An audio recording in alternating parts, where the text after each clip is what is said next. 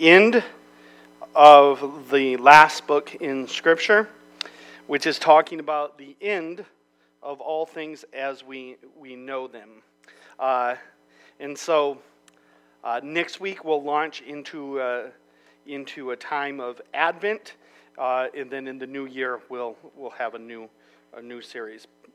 Uh, hopefully, Revelation has been uh, useful to you, practical to you, enjoyable to you. My, my 16 year old uh, sometimes uh, has asked me, Is it almost over yet?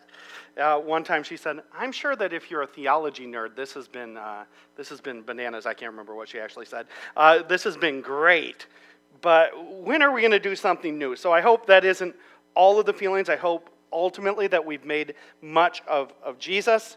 We're going to be in Revelation chapter 22 uh, this morning, and I'm going to read to you from Revelation chapter 22, uh, and then we'll, we'll jump in.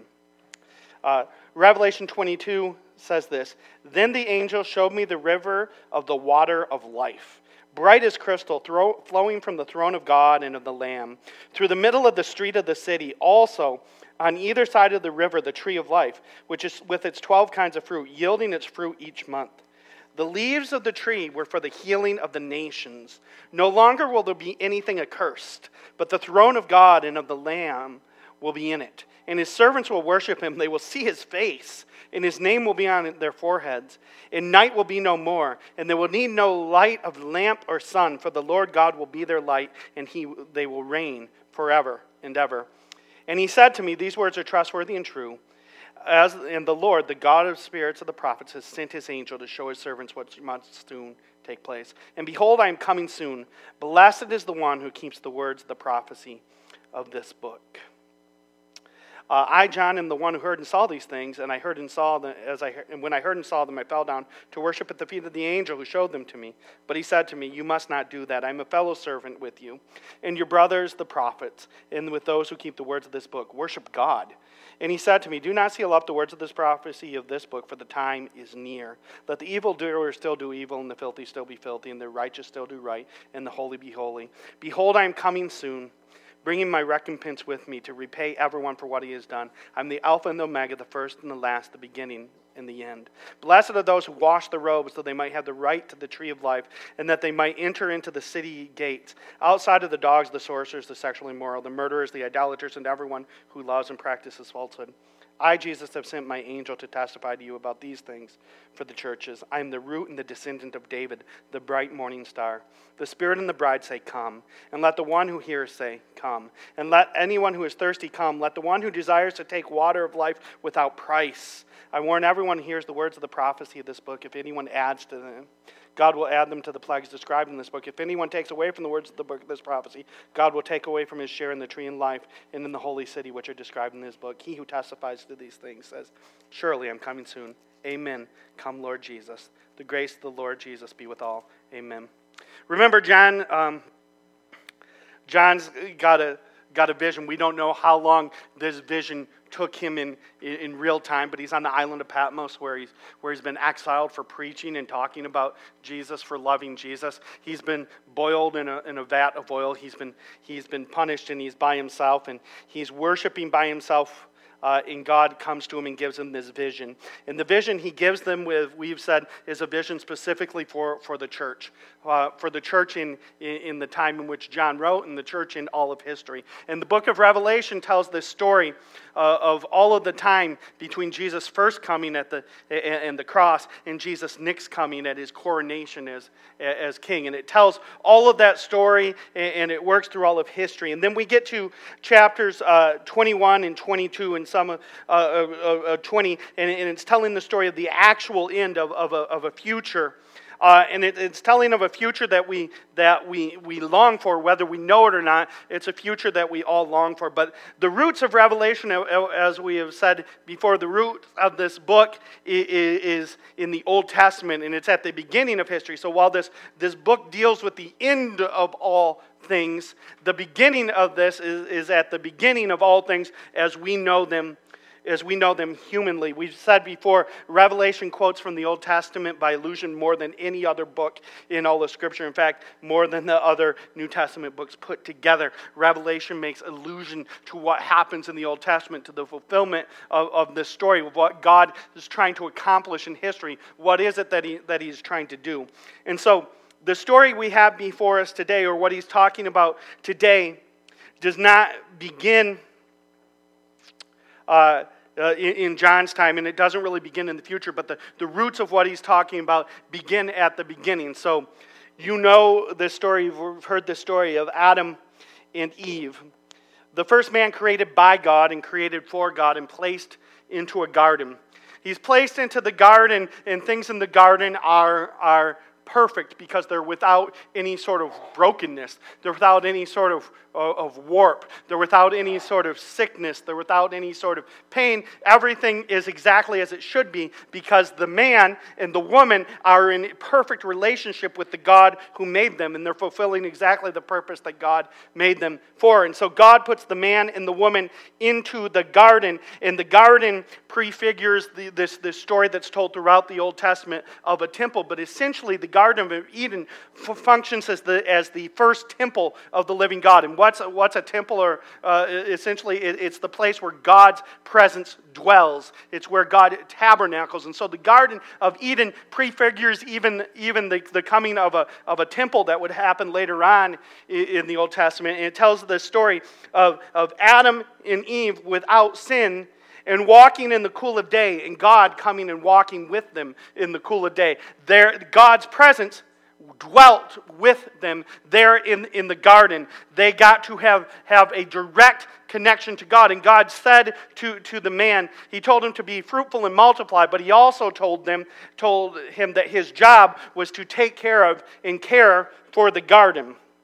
He was to, to care for that place where God's presence dwelt with him we don't know, but one could, could assume or one could um, conjecture that if, that if Adam had, had continued in not sinned, that he would have tended to all of the, the, the, garden around him, and he would have, would, have, would have kept the ground, he would have taken care of it, he would have planted more and more fields as he was fruitful and multiplied. There would have been an expansion of the garden further and further. The lines or the, or, or, or the, um, the boundaries of the garden would have grown. In other words, the, the rule, the reign, and the presence of God would have expanded uh, uh, upon in that earthly place, his dwelling in the garden. But we know that what begins there in the garden, that which is beautiful in, in, in the garden, is broken because the man and the woman, God tells them, You are to take care of this, you are to love this, and I'm going to have my presence with you anytime you choose. I will be with you. But you may eat anything of the garden, but of this tree do not eat the tree of the knowledge of good and evil. But the man, the woman, uh, the woman is deceived by a serpent. The man chooses to sin. They both partake uh, uh, of the fruit of the tree, and their eyes are opened. And in a sense, they do become like God. They become aware that there is both that which is right and that which is wrong in the, in the world. And because they become aware of this, and because they have rebelled against God, in fact, because they have tried to usurp the very God of the universe, Adam and Eve are booted out of, of the garden. Now, what they have been told to do to be fruitful and, and, and to guard the garden, those are, are very similar to terms that will be given later on to, to priests in Scripture, but when God kicks them out, He replaces them as taking care of the garden. He replaces them with angels to guard the entrance into, into that garden. That's the beginning of the human story as, as we have it in Scripture. Man in perfect relationship with his Maker, man taking care of the garden. The garden functions as a temple or, or the dwelling place, the, the center place of the relationship between man and God. God is regularly in the garden. He walks with the man and the woman. They have full joy, they, they, have, they have full peace, they are doing exactly what they were created for. And when they sin, they are kicked out of the garden. And thus, that garden is, is, is left behind, and humanity is swept into a, into a brand new world. And this world is not a place where the dwelling of God is idyllic, where the dwelling of God is garden like, where the dwelling of God comes and walks with the man and the woman in the, in the cool of the day. But rather, this outside the garden is the place where good and evil do exist. And in fact, evil comes to bear and evil, uh, evil begins to weigh upon all of humanity, and death is introduced in, into humanity, and evil begins to, to spread. So then we know from the, from the Old Testament, and we know from moving into the New Testament, we know that God Himself was not content to simply allow the man, the woman, and all of mankind to continue apart from him. He was not content to allow the evil to win. He wasn't content, though evil did spread, he was not content to allow the evil to spread unchecked. But God begins to, or continues to involve himself in human history. So even though they must leave the garden, and, and though the dwelling place of God, where he walked in the cool of day, is not the same God still gives his presence to mankind and begins to work a plan. God looks at all of the, the evil and he decides that the evil is not going to win. And so we know from the Old Testament that he introduces things like, um, like the law to protect humankind from the worst elements of what we are. When, when evil takes over, we need rules to help us understand and rules to protect us from ourselves we need, it'll say later on, we needed these rules to understand even that we did do wrong. We needed to be able to name and see the wrong that we did. But in the Old Testament thing, God, God reintroduces himself into human history. He introduces himself at, at um, uh, uh, to Abraham. He introduces himself uh, to the Hebrew people. He introduces himself continually. And in introducing himself, as we go through the Old Testament, we discover in places like Ezekiel and elsewhere a description of the temple of the living God. And the temple is where God's presence tabernacled. And the word tabernacle, they would call the temple the tabernacle. They'd use the, uh, the to tabernacle means to dwell. Where did God dwell? Well, God was not content that, the, that, that humankind that, that, they would, that they would simply be given over to their sinfulness, given over to their brokenness, given over to all that, that they do. God was not content, so He made a way for them. And that way involved in, in the system of the law. It involved the, the temple, and inside the temple was a Holy of Holies, and inside the Holy of Holies there was a Ark of, of the Covenant, and, and, and there was a high priest, and he was the only one who was allowed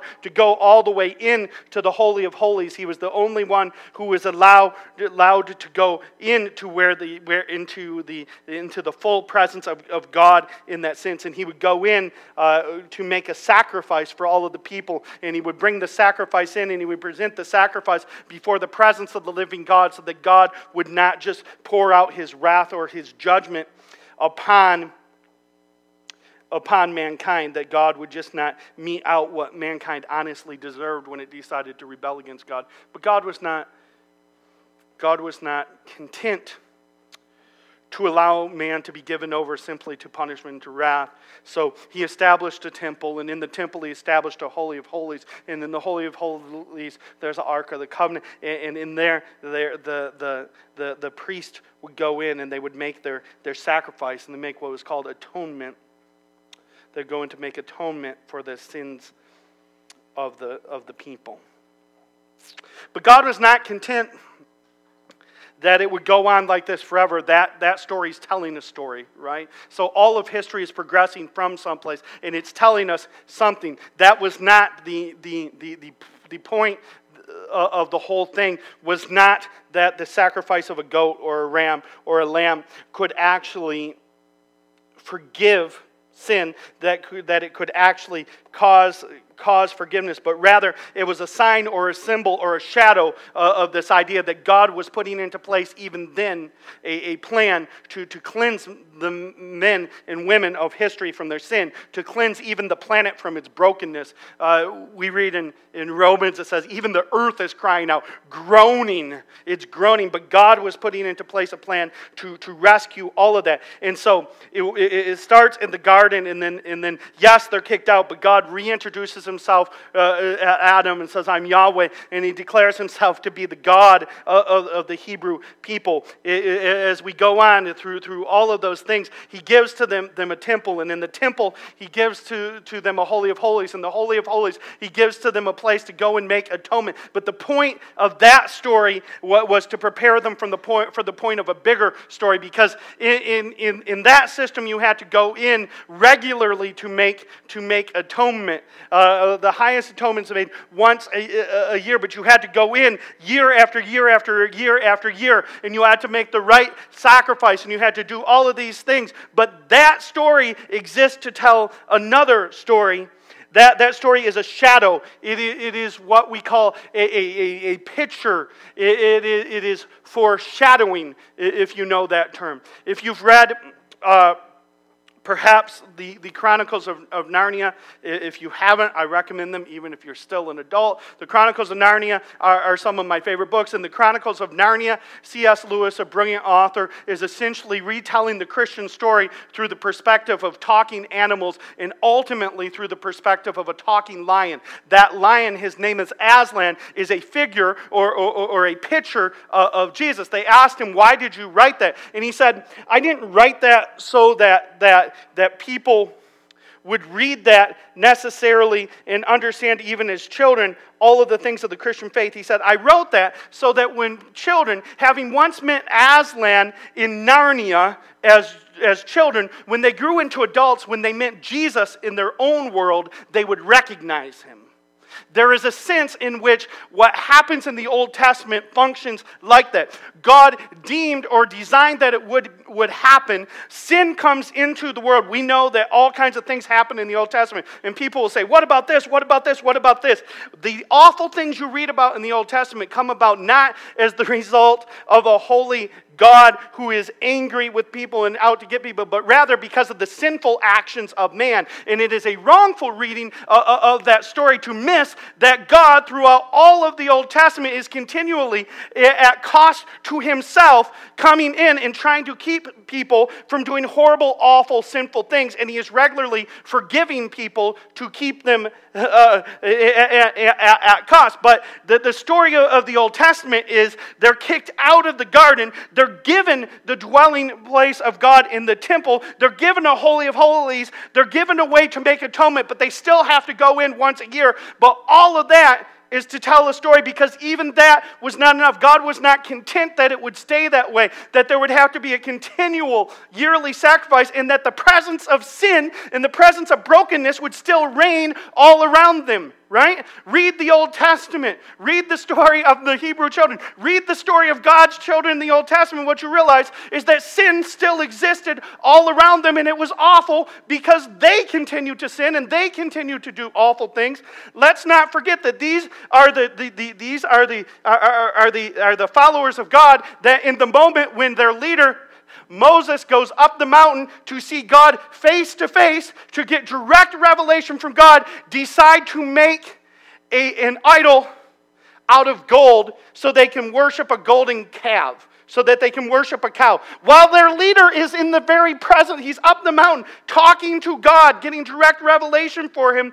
These people are continually and constantly seeking out other gods. And if you read into their actions and you look at what they what they do is the story of the Old Testament, the story of scripture is the story of humans who continually and regularly do wrong and sinful things. And it's the story of a God who continually and regularly inserts himself into human history to rescue the people for their foolish sins against him, for their foolish violence against him, for their foolish hatred against him. And, this God is continually carrying out a plan to rescue humans from themselves and from him because of what they do against him. But I, I, say this to say that the, the, story of the Old Testament is progressing towards a place. God was not content that we would go in once yearly, make atonement for the sin, but, uh, but the sin would continue to reign. That we would continue to be surrounded by the sin, that we would continue to fall back into the sin, that we would continue to be hurt by the sin.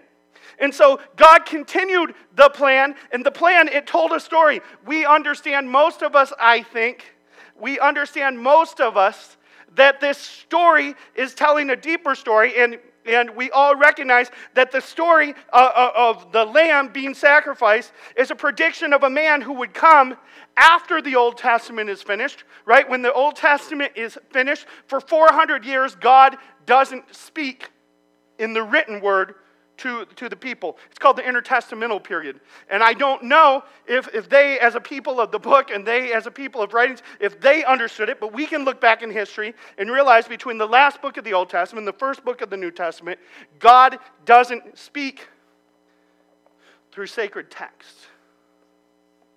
But 400 years later, God speaks again. And when God decides to speak again, the first thing he's going to say is that he's not satisfied with a system where you go in once a year, make atonement, but sin's still allowed to reign. Because when God speaks again, it happens in Matthew, it starts with the genealogy. And nobody ever understands why. They're like, we're always like, why is this genealogy here? Why do I have to read this? And it starts with the genealogy, but the genealogy starts in the Old Testament and it ends in Jesus, who we might call the final testament. When God speaks again, he sends Jesus into this world.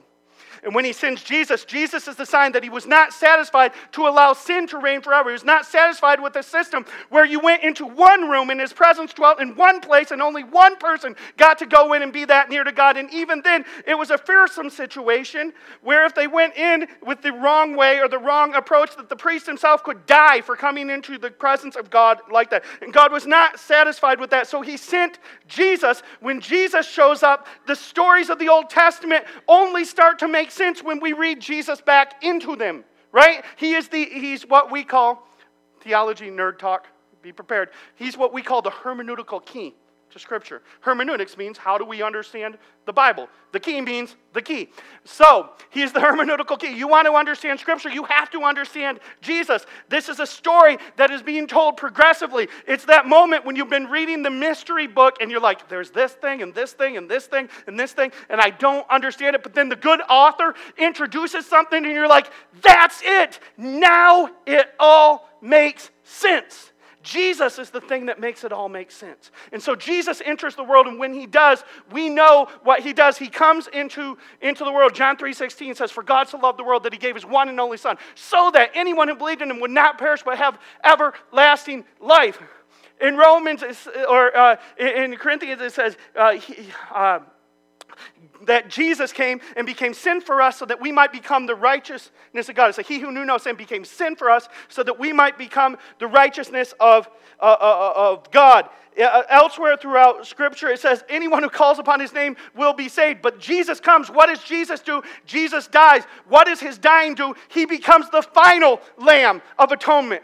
You might notice that we do not have a back room that we send a high priest into this morning and sheep and a pin to make atonement for your sin. Why? Because the lamb, we're telling the story of the lamb. And the lamb, his name is Jesus, came. And when Jesus came, he went to the cross. And when he went to the cross, he was both the lamb sacrificed and the high priest who brought the lamb to be sacrificed. He, our great high priest, became the lamb who was sacrificed. He was put to death on the cross. His blood was sprinkled, uh, was, was sprinkled in the Holy of Holies, in other words, the presence of God. It made atonement for our sin. Once a year atonement, Twice a year atonement? Every couple of years atonement? Every now? No. Forever atonement. The final atonement. There's a reason when Jesus on the cross says, It is finished. He doesn't mean it's mostly done, He doesn't mean it's pretty much done. He doesn't mean, like sometimes we say, it's pretty much done. Yeah, it's done, and we know that we got a lot of stuff to. He means it's finished. And when Jesus says it is finished, atonement has been made, right? And when that atonement has been made, there's no longer a system in place where only one person is allowed to go in to the Holy of Holies, into the presence of God. Only one person gets to do it, and it's once a year, and he even then goes fearsomely but rather, when Jesus comes and makes atonement, he makes atonement so that all of us are allowed now, spiritually, into the Holy of Holies. In other words, we can approach God directly. That's why it says in Hebrews, therefore, let us boldly approach the throne of grace. We get to boldly go to God. Why? Because Jesus, the final high priest, uh, uh, the, the, the, the, the, true high priest and the final lamb, ha- has made sacrifice so that God, who is not content to allow us to stay in our sin, has made a forever atonement in the person of Jesus so that we could be free from our sins. But I will tell you this even then, even then, the life that you are living now, God was not satisfied to leave you in this life either. The sacrifice is finished, the Holy of Holies has been established spiritually. But the point of Scripture is this that that which begins in the garden, where he's told to be fruitful and multiply and to expand the boundaries of God's rule, he put angels over it to guard it so that, that it would be protected from the encroachment of the evil. But God was not satisfied with a limitation on his presence, on his reign, upon his rule, upon his holy of holies. He was not satisfied with a place where sin could encroach. He was not satisfied with a place where sin could creep in. He was not satisfied with a place where brokenness could happen. He was not satisfied with a place where sickness could exist even though we live in the spiritual reality of the holy of, whole, uh, uh, uh, of the final atonement being made, there is coming a time where what God attempted in the garden, which was the ever expansion of his total rule,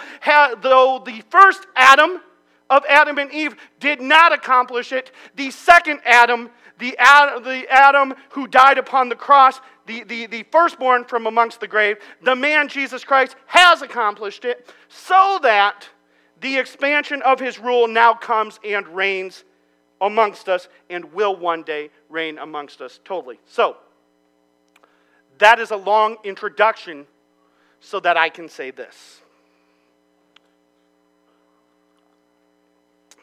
There is coming a day then, then what, when what the first Adam did not accomplish and could not accomplish we will see the fullness of the reality that the second Adam, Jesus, has accomplished it.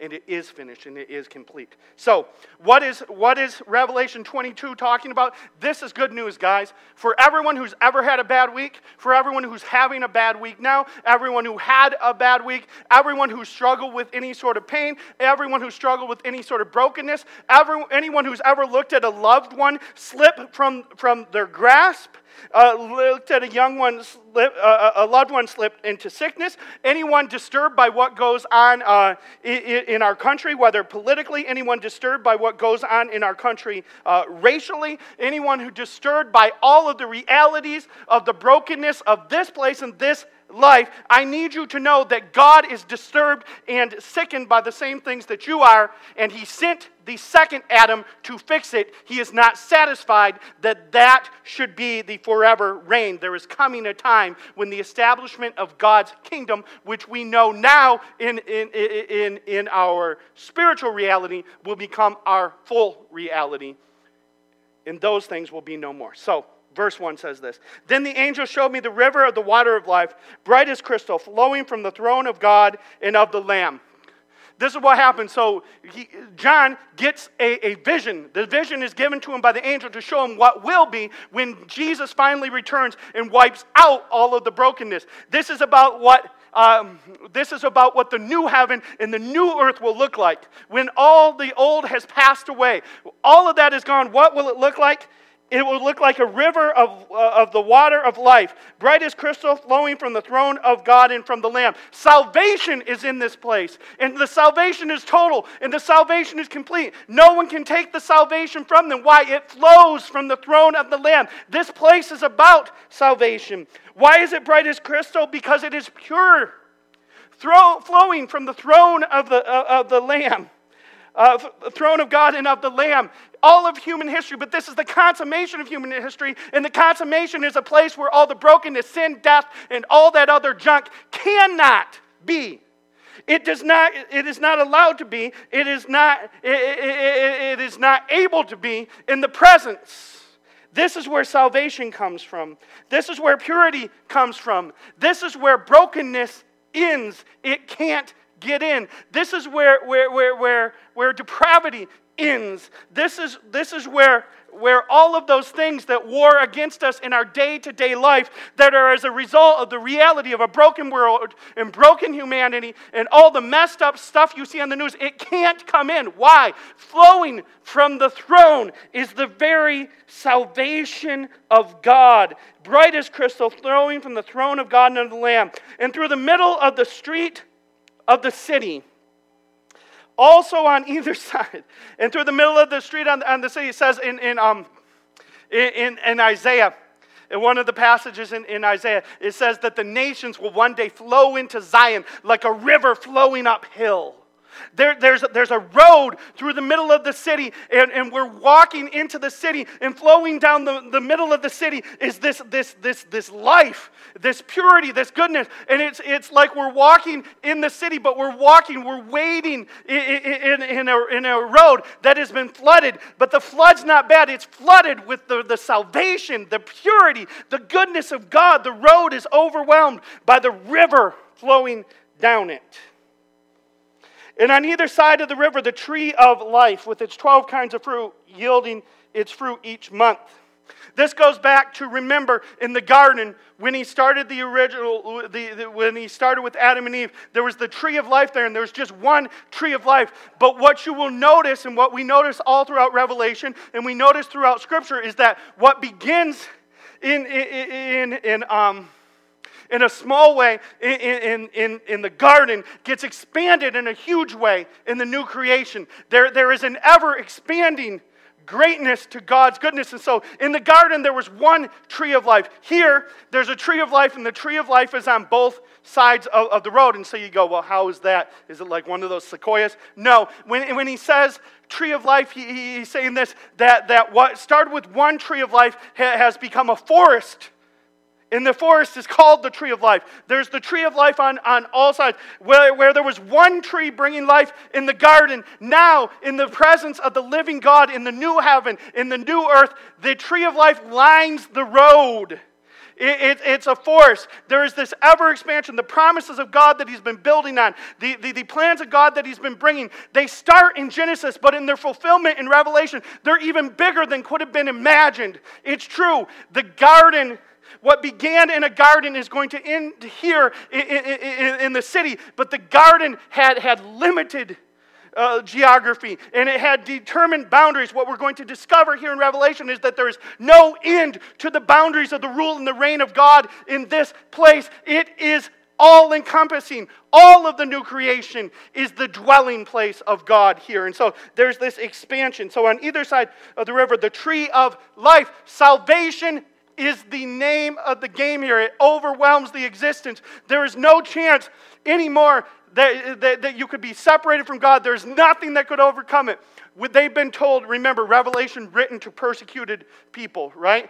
The churches in Turkey under oppression by evil rulers, many of them dying for their faith, many of them persecuted for their faith, not allowed to. He's writing to them and he wants them to know that there's a day coming when the tree of life is going to line the roads, and when it does, nothing, nothing will overcome the salvation that your God brings you with its 12 kinds of fruit, yielding its fruit each month.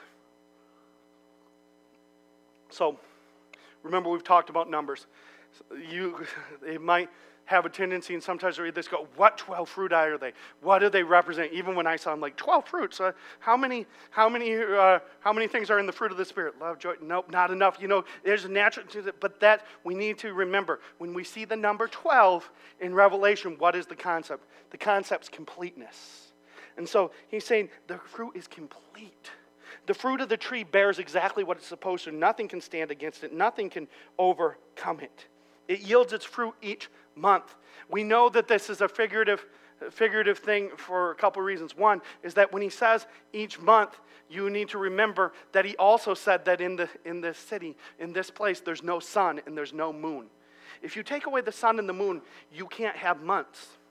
Months are, are determined by a lunar calendar, right? In, in, in the, the, the, the, the you can't have days, those are determined by the sun rising. So What's the idea here? The idea is this is the tree of life with its 12 kinds of it's the complete fruit. Everything you need for your joy, everything you need for your peace, everything you need for your happiness, everything you need, everything is being given here, yielding its fruit each month. And the leaves of the trees were for the healing of the nations. That's the good news, right? We live in a time, unfortunately, in America, of what I would call racial upset, right? There's, there's, there's a, lot of, a lot of awful things being said, a lot of awful things being put, put out there. We also live, unfortunately, in the American evangelical church with the confused notion that the majority of the followers of Jesus were white American and middle class. Also, not true, right? And so, when you hear the healing of the nations, it's good to remember that God is the God of nations what this we see this also as an expansion. Remember when god comes after they're kicked out of the garden where god eh, eh, approaches abraham he begins with the nation of israel. He begins with the hebrew people. But we see the expansion that his kingdom is not satisfied to be a kingdom of one people but it is to be the kingdom of all the nations. And all the believing nations what will they be? They will be healed. All who believe they will come in and the nations will be healed. He will take away their sorrow. He'll take away their pain as it says elsewhere in Revelation. There'll be no more weeping. He's going to take away all of that that vexes them. We know this from Revelation 5 9, where it says this is that people from every tribe, language, nation, and race gathered before the throne and sang a new song. Holy, holy, holy. Worthy is the Lamb who was slain. Worthy is he to receive power and glory and honor, for with his blood he has purchased people from every language, nation, tribe. And it repeats essentially the same thing in Revelation 7 9. But the idea is this if you've ever sat on the sidelines, there is, I don't know if you know this, and um, after a difficult, a difficult political season, I, I don't want to bring a lot of politics back in, but just in, in the reality we live in, if you've ever sat on the sideline and wondered why the, the Church of Jesus Christ appeared to be only one kind of people, or appeared to only be a certain people, or wondered why it only seemed to care about one set of people. I want you to know that that, those, that, that is a masquerade. That's something claiming to be the Church of Jesus Christ, but it does not seem to comport with or be consistent with the plan of Jesus Christ. Because Jesus was not, listen, listen, listen, listen. Jesus is happy and pleased to be calling people like me into his kingdom. And so it's true that in the new heaven and new earth, there's going to be some pasty people. I'm glad that there's not going to be a new sun, a sun in the new, in the new earth, because I'm so white that I get into the sun for a couple of minutes and my skin basically melts off. Several times before I was 12, I got blisters so bad upon my, my shoulders that they turned into one giant blister. I'm in like the protocol at this age where I'm constantly looking at my own shoulders, watching, right? But what I'm, what I'm saying here is I'm glad that God is calling people like me who are from some sort of indistinct European background. I'm glad He's calling people like me into the kingdom. Uh, but you know, at Crosswinds over the last year, we've, uh, we've baptized um, four different people from Sierra Leone. A lot of you know our good friend KK, and we'll, we'll, we'll talk about her story really quickly. So, KK grew up in this church, but she would ride to church each week. A lot of times, she'd ride to church with my dad, right? Uh, I guess I should take one step back. KK are Sierra Leonean. There's a, there's a community of Sierra Leoneans that live down the road. Most of them live on Oneida, others of them live other places. They are nominally nominally Muslim. But we established a relationship. We established a relationship when, when some of the kids were in, were in second grade, starting in second grade. Um, Salia, who's the oldest, graduated from college three years ago now, and I met him when he was in second grade running a program called Star Kids, and we just tried to help tutor them and help them help them through through school. So we've had a relationship with these people from, from Sierra Leone. The gatekeeper of that community is a man named Mr. High. Mr. High is nominally Muslim. He was telling me about it, but then he said, said to me, But we love you. Keep teaching our children about, about God. To which I said, We will. His name's Jesus, and we're going to share him re- regularly. But I, we have a good relationship with the gatekeeper, Mr. High. And so what happened is we'd established this relationship, and so we had folks from Sierra Leone being involved in our, our congregation uh, for a long, long time now. Um, so KK grew up in this congregation. KK, by the way, is brilliant. She went off to off to uh, to MSU to study pre med. We'll come back to that in a minute. But when she was little, my dad would pick her up for, for church, and she'd spend the whole time telling him about how she didn't believe in God. And uh, she wasn't going to believe in God, and that's the way it was. And so she would regularly tell him, I don't believe in God. I don't believe in God. I don't believe. But in her, their mom, who we also have a great relationship with. We'll see Wata a couple times, a couple times a year, and we have a great relationship with with Wata. Uh, uh, she loves us. We love her. her. her. mom continued to make to make her go to church. I think, or or for some reason, even though she wasn't going to believe in God, she she liked it here. So she grew up here. She graduated from high school. She went to MSU to study pre med. Uh, like I said, very, very smart. Discovered she didn't want to do that much chemistry, uh, switched her, her major to nursing. But somewhere during about her sophomore year, KK called me and she said, Dave, I need to come home and I need to be baptized. Because I've been attending church over here and I've accepted Jesus, but I want to be baptized amongst the people who taught me about him. So she came home on a break and we baptized KK. In fact, we baptized from that family, David Kello, we baptized from that family, uh, Essa Kello, we baptized from that family, Celia Kello. Celia works Sundays, and, and that's a big problem, but we're, we're working through it. But we're looking to meet together and find a way. He's looking for a job so he can be involved in the life of the community. But we had a conversation the other day where I said to him, I said, Celia, I know that you love Jesus, and I know that there's lots of Sierra Leoneans in this community, and the best people to reach them with the gospel of Jesus Christ is you. Would you be willing to train and do that? And he said, Yeah, I think I'd be interested in that.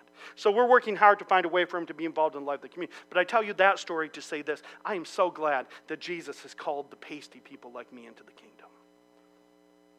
But on every level, I'm so glad that he has called the dark skinned people of Sierra Leone into his kingdom. I'm glad that he has called my Filipino friends into his kingdom. I go regularly uh, to the Philippines, haven't been in a while. But I am so glad that he called Bishop Nonon from the small island of Masbate from extreme poverty into leadership in his nation to the point that they sent him in to confront the president. I'm glad to call that man a friend. I'm gladder still, to call him a brother in the Lord Jesus Christ because he's spreading the good news of Jesus all over the Philippines. I'm glad that he's called pasty people like me. And I'm glad that he's called my dark skinned brothers from Sierra Leone into the kingdom. And I'm glad that he's called my honey skinned brothers. I guess I'd call them that. The Filipinos, they're, they're interesting because Filipinos essentially have the skin tone that every white person is trying to accomplish, but live in, in, in great fear, great fear of getting too dark. You can buy skin whitening soap in the Philippines, so I guess cultures are, are different, right? I have a few friends. I have a friend named uh, Leonard Rosses. I have a friend named Robert Trice. I have a friend named Daryl. Um,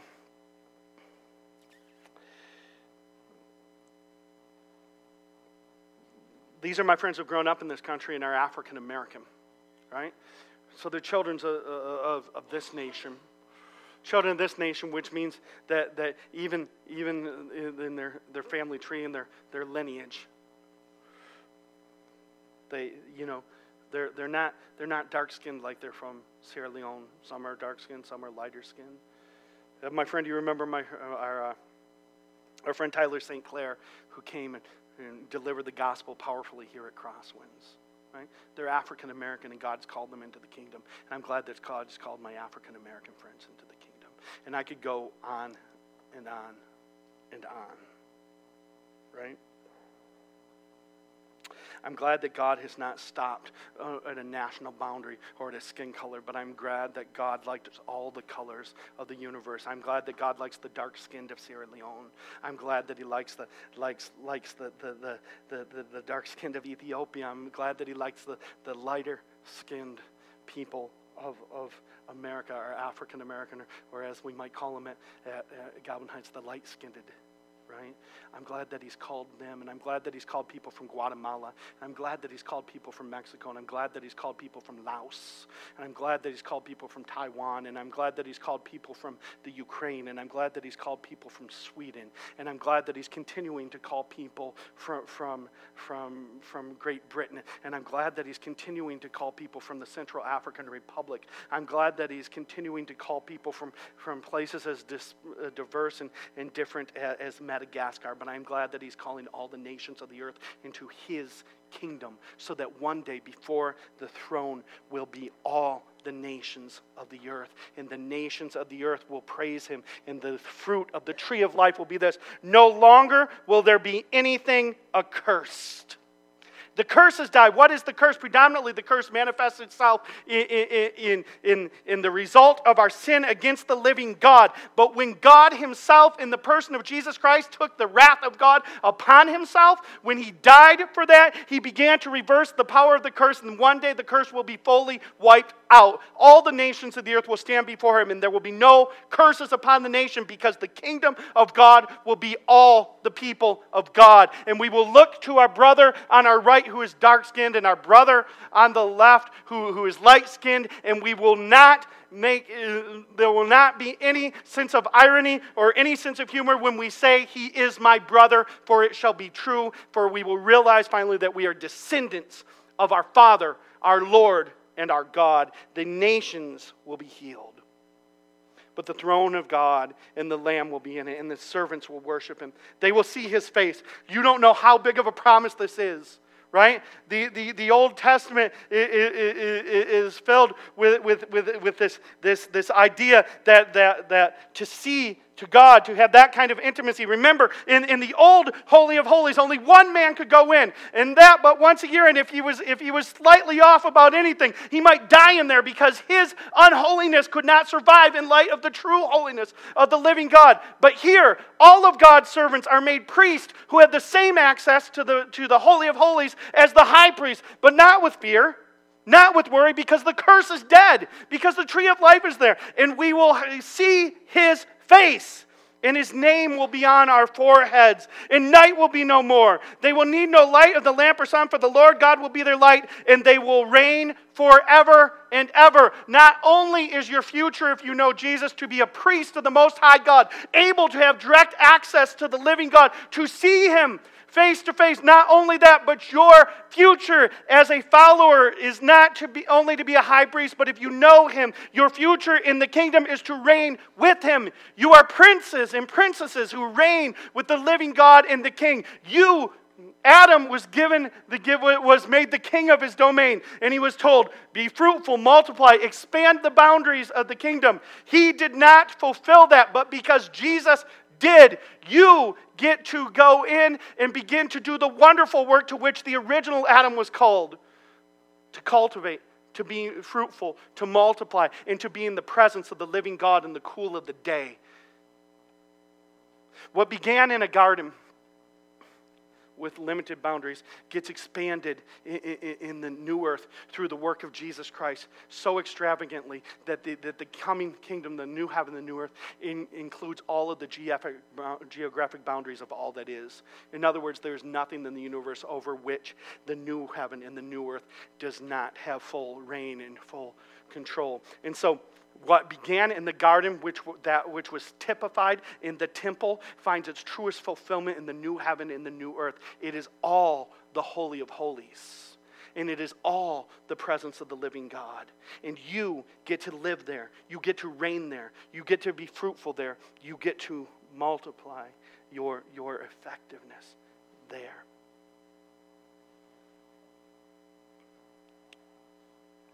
Let me um,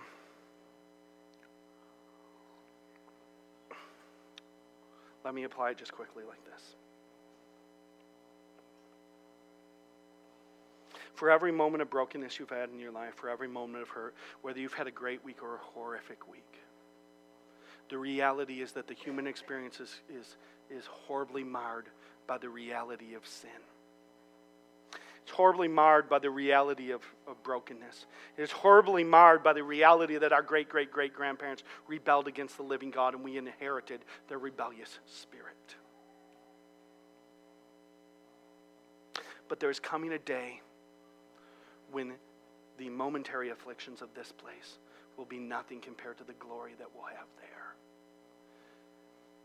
And the hurt that you have in this moment, the struggle you have in this moment, whether your struggle is, is, is a struggle of this week or your struggle is long, you've just hurt because you've got long-standing hurt in your life. You've got long-standing trauma in your life, long-standing brokenness. We have people in this congregation who were, who were rejected by, by, by their parents we have people in this congregation who were rejected by family. We have people in this, in this congregation who were, who were rejected by friends. We have people in this congregation who were rejected by spouses. We have people in this congregation who, through their own sin, through their own foolishness, have destroyed their own lives. And they live under this oppression of that, that seems like, like destruction. I want you to know this that if you live in this moment where you're like, the destruction is too much, I beg you, lean into Jesus. There is coming a day when destruction will be destroyed, wiped out, and removed. We will see his face, and his name will be on our foreheads, and the night will be no more. There will be no need of a lamp or sun, for the Lord God will be our light, and we will reign forever and ever. It's a figurative picture. I don't know exactly what the new heaven and the new earth will, will look like, right? And sometimes I think people worry that the, that the new, like, yeah, I don't want to cry and I don't want to struggle. But the idea of sitting on a cloud, uh, you know, singing kumbaya for all of eternity doesn't appeal either. I, I don't think that's the new heaven and the new earth. In fact, I would suggest that probably the new heaven and the new earth looks a lot like the earth that Jesus created once and was marred by sin. And my suggestion is this is that the life you live will be a lot like the life you live now. But the difference is, instead of being marred by sin, all of your existence and all of your geographic boundary, in other words, every place you go and every place you are, will be the Holy of Holies. The full presence of God will be fully there. And everything that you do will be fully pleasing to God. And every action you take will be worship to God. Why? Because sin will be wiped out and you'll desire nothing wrong. And so your existence will be one uh, of being pleasing and pleasurable to God. God is going to restore Eden. What began in the garden is fulfilled in the new city, the new Jerusalem. God is going to restore to us Eden, not, not some cartoon version of, of an old man on a cloud, but, but He's going to restore to us the, the new city, and every action you take will be, will be to His pleasure and to yours, and you'll find fullness of joy in your King. So I want to remind you of that for the moments when you struggle, for the moments when you hurt, for the moments when you're, sure, you're not sure whether it's worth it to follow Jesus, for the moments when you're not sure is Jesus good enough? Is he really good? He's great. Every wrong you can identify in the universe, he hates as well, and he's going to wipe it out. There's coming a day. That's why it says in verse 7 in Jesus' words, and behold, I'm coming soon. That's why Jesus says in verse 12, Behold, I am coming soon. That's why Jesus says in verse 16, I, Jesus, have sent my angel to testify to you about these things for the churches. I am the root, of, root and descendant of David, the bright morning star. And then he says again in verse 20, Surely I am coming soon. My prayer for you this morning is that, is, is that you would be overwhelmed with the greatness of what God has done for you.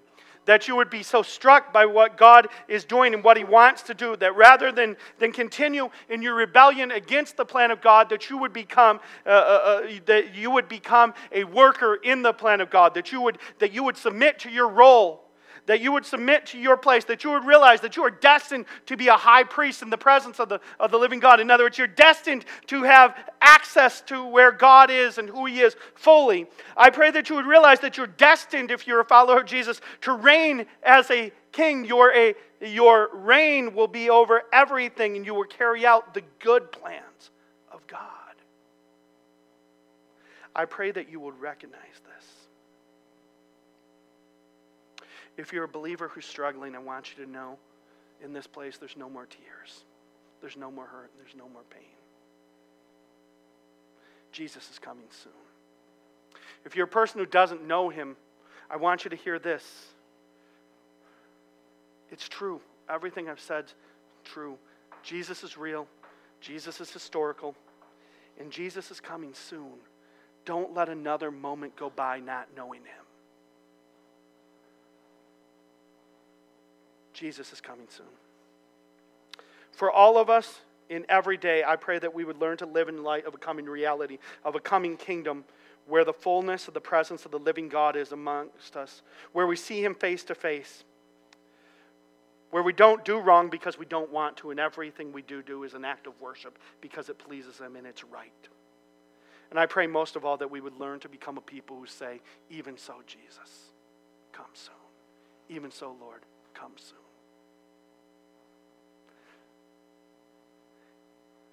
It happens this week, I'll see you in the new earth. And we'll get together with that amazing multi ethnic choir and we'll sing. But if it doesn't happen this week, may we live in light of the reality that it will happen soon. And may we live in light of the reality that the one who is coming soon is already Lord and King. Pray with me.